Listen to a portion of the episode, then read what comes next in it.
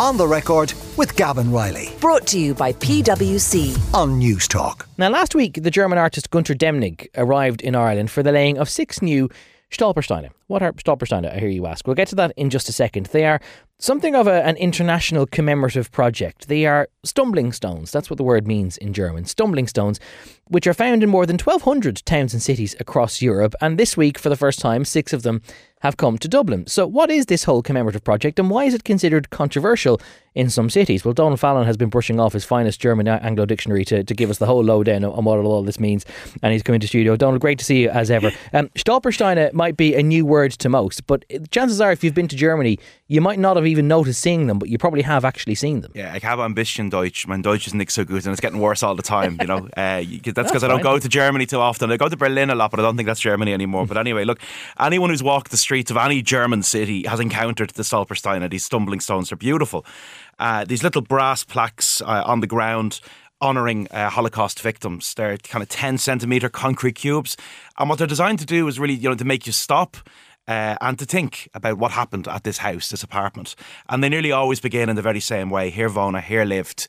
And then they give you a, a, a name, often a year of birth, a year of death, and a place of death. Okay. Uh, and I suppose they're part of what's become known as, as the, the largest decentralized commemorative project in the world. You find these stones not only in, in, in Germany and Berlin, but in Australia, in France, in Holland, in Italy, you know, right across the continent of Europe. Uh, but now they've arrived in Dublin. And this is kind of unique because generally speaking, you know, they're in countries that lived under kind of fascist occupation or where you had collaborative governments uh, and they tell you, you know, th- this is a house that someone was taken from. But in Dublin, I suppose they're honouring six people who lost their lives in the Holocaust with, with connections to Dublin, but, Okay. who, but who are arrested Not, not on the European mainland. Yeah, not necessarily people who were resident here, which which is maybe an interesting uh, move, which we'll get to in a couple of minutes. First of all, just reverse that back a little bit.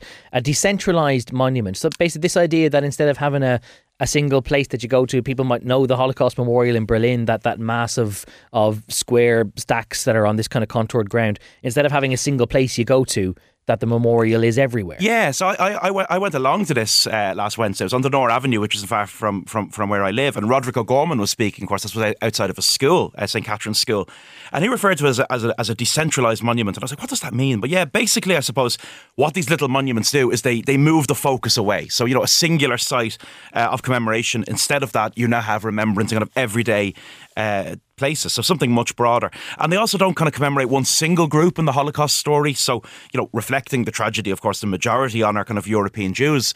But if you're walking around the streets of, you know, of, of a city uh, like Berlin, you see them to, you know, Jehovah Witnesses, to Roma, homosexuals, political opponents uh, of the Nazi party. So they really do, they have this very powerful effect. You know, they give you a sense of the scale uh, of, of of the tragedy. As you walk down one street, you can encounter you know so many of these individual stories. And for something which is very omnipresent now in a lot of German towns and cities, what's impressive is that it does just begin with, with one man's work. And it's not just that it's one one man's work; it's that he's doing it like relatively recently. I mean, he began doing this in 1992, Gunter Demnig, that which, is, recent. which is amazing, isn't it? And I mean, that was a time when many people in Germany were kind of thinking about the past. Uh, the seemingly unimaginable had just happened. You know, Mm. no one believed they would live to see uh, the Berlin Wall come down, German reunification, uh, and, and the Holocaust and its legacy. Look, there, there had been questions around the Holocaust in both Germanys, of course, but you know, in, in the DDR and in the Federal Republic, the way they commemorated the events or what was emphasized or what was forgotten Yeah. was very different. So, you know, uh, Demnig envisioned a kind of simple way of honoring the human stories in this new Germany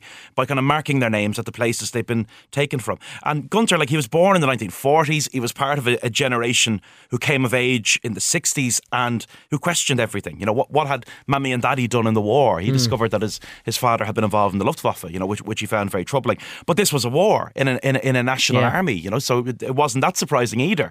So I suppose for him and for the children of those who'd taken part in the war for, for, for German people like him, you know, there was a lot of questions around what it meant to be German and how Germany should respond to this this issue when it's past. Yeah, and I'm, I'm sure that there's some uh, modern echoes in what's going on on the other side of the continent at the moment as well, where people who are participants in a war maybe not fully understanding or being slightly misled as to the nature of that war or what is at stake or what they are actually doing it for. So not everyone being fully conscious of the, the true impact of what they're doing. Um, and these Stolpersteine, they do, and this is the intention, but but mission accomplished. They really do make you stop. Yeah, it's difficult, you know, not to read the name of someone outside your own apartment, your own building, and, and not ask yourself a question: How could this happen here? You know, the place that I leave and go to work every day. Mm. How could someone be dragged away from from this very place? And you know what's interesting about German cities, but uh, uh, Berlin especially comes to mind. A lot of the apartment blocks are very old. I mean, you're literally Yeah. walking the same staircases in a lot of cases as as as, as these people who are taken from these homes.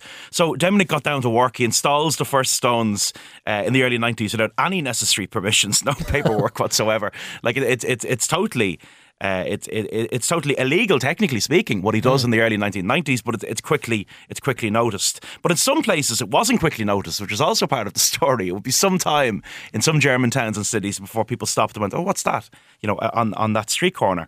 But the process behind the stones is great. I mean, they're sponsored often by those who live at the site. Uh, the very modest sum of 120 euros uh, to, to, to have one made. And then Gunter Demnig arrives himself and installs the stones. But the research, you know, and the reaching out to family and people to attend the, the, the, the ceremony, that's generally done by the sponsor of the stones. So Okay. there's a community dimension to it, kind of uncovering the stories and, and, and the ceremonies Mm. uh, themselves. It's not like the city council arrives someday and installs one of these things. you Yeah. know. It's that the residents of an apartment block uh, will discover this story and will, will make this effort, this conscious effort to commemorate someone who lived there before them. But what a powerful way then to, to re- memorialize those people if, you know, if it really brings home the idea that someone who lived in your building, the most natural everyday place in the world to you, someone was a personal victim of what goes on. It's a very powerful way of, of reanimating their story. Um, not everyone agrees with the installation of these, not just on a, you know, you didn't get permission, but there's, there's one German city council that still refuses permission, even Yeah. to this day. Munich City Council won't budge on it. They're really, really hostile to the to the stones, and they maintain that it's not actually about. They say it's, you know the opposition is about the form and position of the memorial rather than the process by which Stolpersteine are initiated. So they're kind of acknowledging there's there's something good at the heart of this, but there's a, a disagreement from Munich City Council on, on the way they're placed, and there's a kind of argument that it's wrong to position these plaques on the ground. You know that Because people they're, are they're literally trod underfoot. yeah, that people are, are, are walking over them and that it's wrong to walk over these names. So they've got this very interesting thing in Munich where they have these little brass plaques that look almost identical to Stolpersteine, uh, but they're on the wall beside a house. Okay. So they've kind of adopted it in their own way. But they're not technically banned in Munich. It's just that the city council won't let you install them on public ground. But you know, private ground, if you want to call it that, you, you still see them. So, you know, in, in, in Munich, you may see dozens of them instead of the hundreds or even thousands of them you'd expect to see uh, in a German city like, say, Hamburg. Yeah, uh, that sounds like a really Irish solution to an Irish problem. That they're not banned, we just won't let you put them in. In the same way that Ulysses wasn't banned, but you just couldn't get it into Yeah. the country in the first place.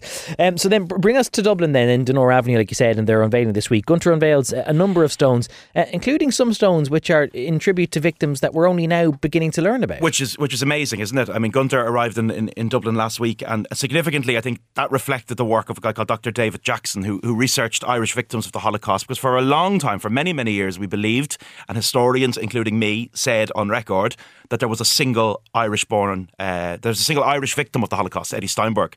But Jackson's research has uncovered others, names that were kind of totally unknown here. Isaac Shishi, whose family came from Lithuania in 1890. He was born in Dublin in 1891, uh, around the corner from where I live, 36 St Albans Road by the South Circular Road.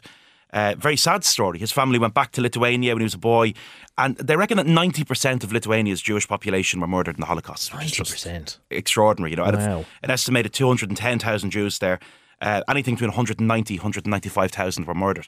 Isaac Shishi was a name that just totally fell through the cracks of history in Dublin. Uh, Ephraim and Lena Sachs, two siblings, again Lithuania. Family arrive in Dublin 1914. Ephraim's born in April 1915. Uh, his sister in 1918. Both died in Auschwitz. These were totally unknown names. And and David Jackson, he's made a really good point. He says, look, the archives are becoming available, things are moving online. It's never been more accessible. And he argues, look, there are potentially, in fact, forget potentially, probably other Irish stories to be found, other people who were born, uh, especially in in, in, in, in Dublin, uh, that, that we may find in the future. Uh, And what's interesting too is that uh, even for for these stories that are only now beginning to be uncovered, that a lot of those people ended up living in a very small area of Dublin in, in streets that were running parallel to each other. And if people know that area, kind of up by Griffith College, South Circular Road, Greenville Terrace, St Albans Road, Raymond Street.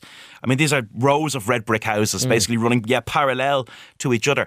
And they unveiled the plaques outside St Catherine's School on, on, on Donore Avenue. That's where many of the Jewish kids were educated. In the absence of a Jewish school, they say Okay. that fifty percent of the kids there at any one time were Jewish, which wow. is amazing. Church of Ireland School, fifty percent Jewish, uh, and it That's seems an Irish isn't it? What, what- an what an unusual thing in Holy Catholic Dublin in the early 20th century, you know. But that's where uh, Ettie Steinberg went to school, so it seemed a nice place to put them. But yeah, this area stretching from kind of you know, stretching from the South Circular Road across Clonbrassil Street into Portobello, Little Jerusalem that's a great story. It tells us so much about you know migration. It's not a phenomenon that's in any way new. These people were escaping from you know pogroms in Russia, made their homes in Dublin, uh, and there's only little traces of that community to be found in the area now. But you know these six little stones are, are, are a new part of that story. Yeah, there is still a isn't there a museum or a museum of Irish Jewish history around Portobello somewhere in there? So I suppose there is still a, a modern day footprint to, to, that population that was there. And, and Gunter uh, now in his seventies, but still at it, and no plans of slowing down this project which is amazing, isn't it? Absolutely incredible. And he, he had tremendous, you know, watching him uh, unveil these stones, tremendous energy about him still. I mean, he feels the work isn't done and there's still places being added to the map. Uh, the first stone was unveiled in the UK. The day before he came to Dublin, he unveiled one in London, uh, in Soho, to a, a young Jewish woman who'd left her London life behind her, trying to help her family flee the continent of Europe. Instead, she perished at Auschwitz. And, you know, we're likely to see a lot more given the, the scale of population in Britain and the scale of the migrant story in Britain. I think you'll see a lot more there. But, you know, there's a, there's a lovely line known to every Jewish person in the Talmud. They argue that a person is only forgotten when his or her name is forgotten. And I suppose mm. Gunter's job is to ensure that these names aren't forgotten. But if there's a tragedy in this, look, you're never going to honour them all, are you? You know, it's absolutely yeah. impossible mm. uh, to honour each and every victim of the Holocaust in in such a way. But he's done a good job. Everyone, every single one, completed by hand. More than seventy thousand of them uh, wow. across the continent of Europe. Seventy thousand. So you know, if you're walking through not just Berlin or Hamburg, but Paris or Rome. Uh, and you look on the ground, you, those seventy thousand stones. Once you once you know of them, they're everywhere. Mm. And it's an incredible legacy for one person to leave as well. Gunter Demnig, who came to Ireland this week to unveil the first six of his Stolpersteine in Ireland. Uh, Donald Fallon is the author of the Come Here to Me books and of uh, Henrietta Street from Tenement to Suburbia. He's also the presenter of the Three Castles Burning podcast about Dublin history, which you'll find anywhere you get your audio online. And sure, if you can still make your way through all the ads in the RTE player, you can probably still watch back his six part brainstorm series. As if, the player, if the player works. as he himself calls it, nationwide for nerds, uh, with a little, a nice little interesting dive into Irish academia and some of the fun things that they're up to uh, in some parts of Ireland's colleges and universities. On the record with Gavan Reilly, Sunday morning at 11. Brought to you by PwC. Combining talent and technology, we're hardwired to find solutions. It all adds up to the new equation. On Newstalk.